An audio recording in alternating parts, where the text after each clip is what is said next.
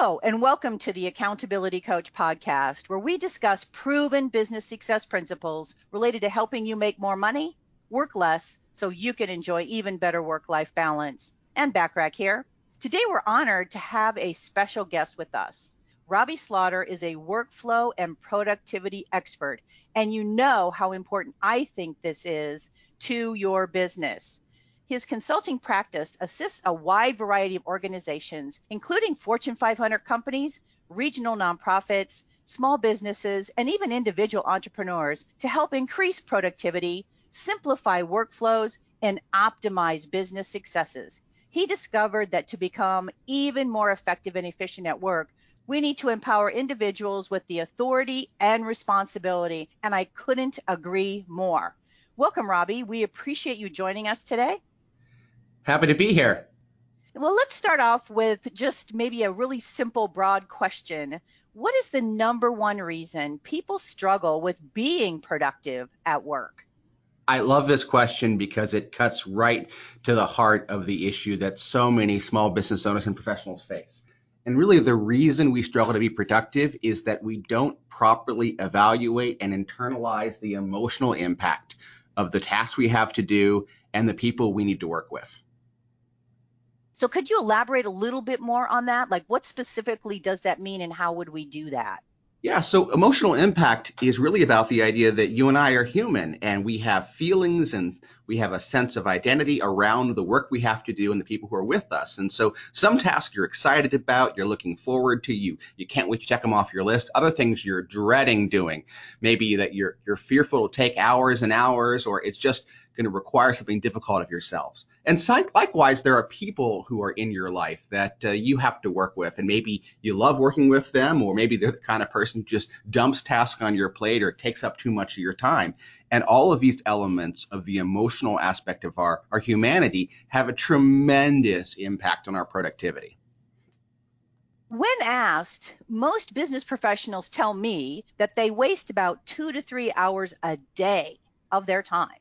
So, how can the average business professional become better at time management so they aren't wasting so much time every day? But it's great that people are being honest with you and admitting how much time they waste. And I think that really is the first step is to ask for forgiveness. And if you're not talking to your accountability coach, look for self-forgiveness. Recognize that you're going to have great days and you're going to have bad days and, and wallowing and how unproductive you've been is, is wasteful. There's an old DeMarco and Lister quote that there's a million ways to waste a workday, but no way to get one back. So after you, you've really identified to forgive yourself, it's, it's important to make a careful list of what are the interruptions and the distractions that are impacting you, right? Is it email notifications that pop up while you're working? Is it your phone constantly beeping with with uh, notifications from from Twitter or your text messages? Is it people who walk by your office just to chit chat? It could send you an email instead, right? What are the things that are getting in the way of your ability to concentrate, and how can you modify your behavior in order to take control of those?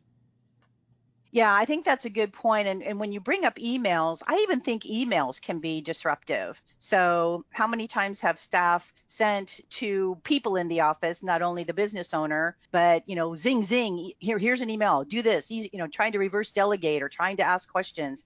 And I think those can be essentially distractions as well. What do you think? They definitely can be, especially when we treat email as a way to, you know, be passive aggressive at a distance or to avoid a difficult conversation or just to pass the buck. I mean, email is a wonderful te- technology for being able to delegate information or, or provide key details in a written form. But if you want to have a conversation with somebody, you shouldn't do it over email. And if the issue is urgent, you shouldn't send someone a message. You should go and talk to them or pick up the phone and get their attention right away. And we tend to use email as sort of this catch all mechanism to really avoid getting things done in a productive and direct way. Mm, good point. Good point. So, what do you recommend people do to really help them reduce these interrupt, interruptions and distractions that obviously plague most offices? Yeah. So, the first thing you do is to try to get out of the office if you can work from somewhere else, even from a conference room or a different part of the building, go to a coffee shop, head home for a while, just changing your location can really improve your productivity. And that's for a couple of reasons. Certainly, the things that are part of your existing environment are less likely to interrupt you and distract you if you're in a different place. But also, the stimulation of being in an unusual environment can help to create creativity, and it can also get you away from any patterns and systems you might do it's always fascinating to visit someone at their desk and get a sense for how much they they tidy or they mess with things or they run across the same pile of papers looking for something in that area that uh, just takes up time. And getting away from all that, only bringing in the work you need to do for the project that's at hand can really reduce the degree of distractions and interruptions. Now, I recommend to my clients that they use what I call a prioritized action list or I call it a pal. It's your buddy or pal, which is basically like a glorified to-do list. It's basically a simple to-do list, but obviously everything is in priority order, hence the name. And it really has all their high payoff activities on it that help them achieve their goals. And these are the things that only they can do and can't be delegated to someone else. How do you suggest people create their to-do list so that they can make the most progress on their activities that only they can do? Well, first of all, when talking about any kind of to-do list, whether it's your personalized action list, like you mentioned, or even the to-do list of your of your calendar of the things you're doing, the main element to understand is what psychologists call the Zeigarnik effect. And this was discovered really at the turn of the last century by a woman named Bluma Zeigarnik. And she noticed that when you go to a restaurant and you order your food, the waiters would tend to keep things in mind. They run off and get whatever you ordered. But if you ask them after they had delivered your meal, you know, does this have a pine nuts in it or how did the chef make this? They would have no idea what you're talking about because of the Zeigarnik effect. Because when we have to remember something, it, it creates a mental weight. And then once we let go of it, once we've delivered the food and don't have to know what anybody ordered anymore, we can move on. So the big value of these lists is that they allow us to reduce the mental weight of having to say, okay, Robby, don't forget to go to the dry cleaning. Okay, don't forget trash day is moved to tomorrow because of the holiday. All of these things we're making ourselves remember create mental weight and reduce our productivity. They make us stressed and they make us less successful. So the first thing about to-do lists is to really understand the psychology of how they work. And then from there, it's really about understanding the nature of you and your business and your needs. And I agree with you. It's very important to identify what is it that only I can do versus what is it that I can delegate. And for some business owners, they're not in a place where they can delegate a lot of things. They're new in their business, cash flow is tight, they don't have a lot of resources. But just making the list and identifying what they can do themselves what can be delegated to others, and understanding the emotional impact of those tasks allow them to decide what order to do things in. That way you can make sure that if you've got a daunting thing like, you know, going through receipts or calling a customer about an outstanding invoice, you can add on to it something positive like having lunch with a friend or reaching out to a favorite person to check in. Wow, that's really important. And I've always told my clients also that, you know, the stuff in your head are distractions, you know, all those things that you are thinking about. So making the list really is so important to get all that stuff that's lingering in our heads out um, and then put it in some kind of priority order to tackle it, don't you think? Absolutely. So give us an idea of what you mean when you talk about workflows. So, what does it mean, and how can you design and improve on workflows within an organization? Workflow is the structure and sequence of activities that produce well defined results. I think that definition really puts it clearly because if you want to create a result, whether it's a marketing plan for your client, whether it's a, uh, a pie for your customer in your bakery, the workflow is the well defined series of sequences and patterns and choices that generate a specific desired result. And most of the time in organizations, we don't really have any well defined workflow. We just do the things we kind of know how to do because we've always been doing them and somebody else showed them how to do us. But that doesn't really uh, achieve the great results. In fact, oftentimes you go into companies and you find people are doing things for absolutely crazy reasons, generating reports that don't matter, making copies in duplicate, entering information that nobody uses because the workflow is not well understood and the results are not well defined. Well, that is a, a really good definition I've always found that when I work with my clients, that to get staff to really create these workflows or processes or systems, they find that it's, you know, job security. So they don't really want to put the time and energy into creating them because they think, you know, everything they have in their head is going to, you know, keep them having a job, you know, at this location. And I think that's just so wrong. And I always tell my clients, you know, you have to be able to have them create workflows for every function, whether it's answering the phone or making a copy or whatever it might be, so that anybody could come in and actually execute it if this something happened to this person. What are your thoughts on that?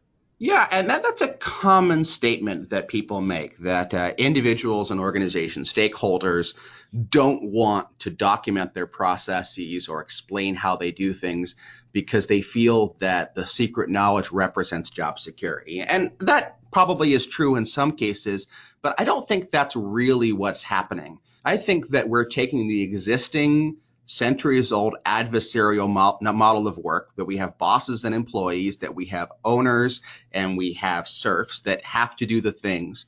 And we're applying that adversarial model automatically. And we're used to the idea that, you know, labor and management are always going to fight.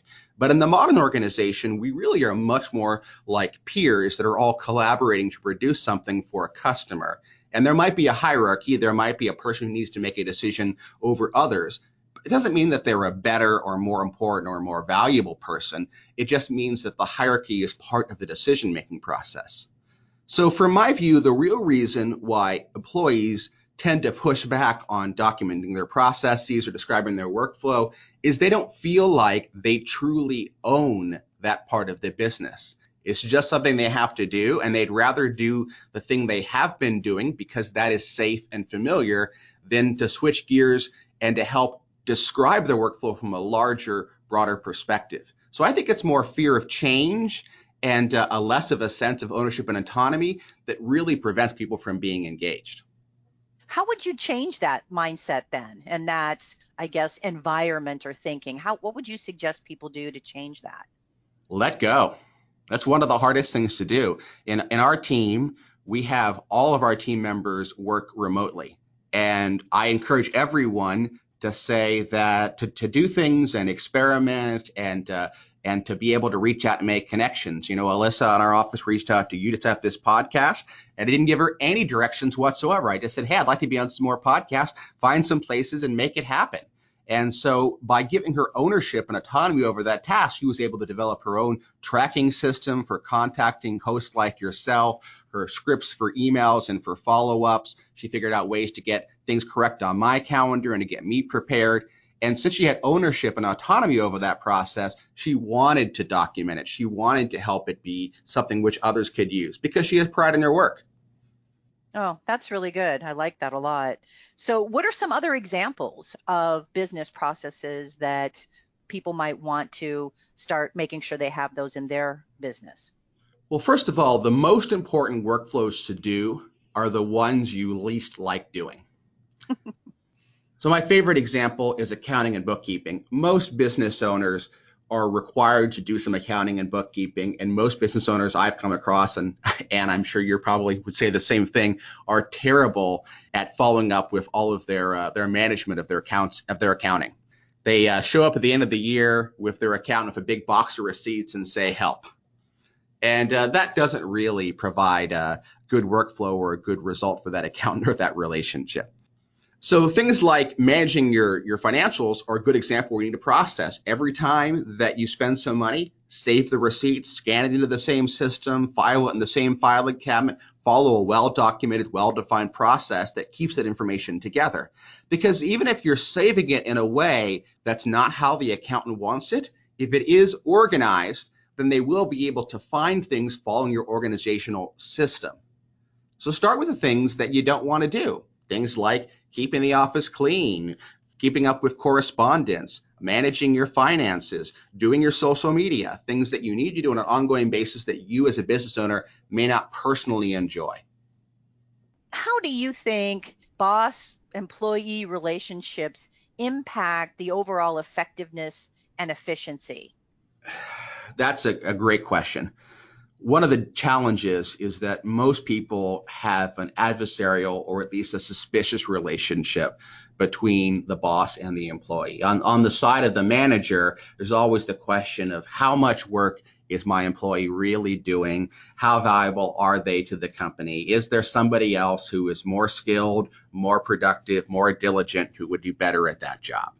And from the employee's perspective, there's often a question of am I being watched or am I being monitored or am I going to be misconstrued or misinterpreted in doing the work that I have to do? And so we one of the things first we need to do is need to try to, to eliminate or to reduce this degree of adversarial relationships because the nation between a boss and an employee is not about one person being in charge of the other entirely. It's about organizing the work that results in delegation or downward flow. So simply acknowledging that and saying that, hey, I may be your boss, but I'm not the boss of you. I'm not in charge of you. Really, what we're trying to do is deliver value for the customer, and we're working together to do that can help to reduce that stress. And it takes time to develop those relationships and to establish trust. Yeah, that's definitely true. I would agree with that. What are some ways people could find out a little bit more about you, what you do, how you might be able to help them? Well, I appreciate the question. I, am uh, certainly uh, on the internet, all over, all over the place. You can search for my name, Robby Slaughter with a Y. I've got uh, some new books out. My brand new book that came out last year is called The New Science of Time Management. And I think that book is particularly of interest to a lot of your audience who are really struggling to find ways to manage their time and get more done uh, with uh, the limited resources they have. And they can, I'm assuming, order that off either your website or Amazon, or where would you prefer they go for that? Either way is fine. We have a website, accelawork.com, and you can also go to Amazon, look for it there. But we would love uh, for folks to pick up the book and get their feedback on it. Yeah, time management, no matter what you do in life, obviously is very important. And like I said in, in one of my questions, most people tell me they waste two to three hours a day. And that certainly adds up over time and just think about if you were more productive during those two to three hours, how much more time you would have to do whatever it is you might want to do if it's not related to work. Indeed. Well, this definitely hasn't been a waste of my time, Anne. Thank you so much for the chance to be part of your podcast. I appreciate you being here.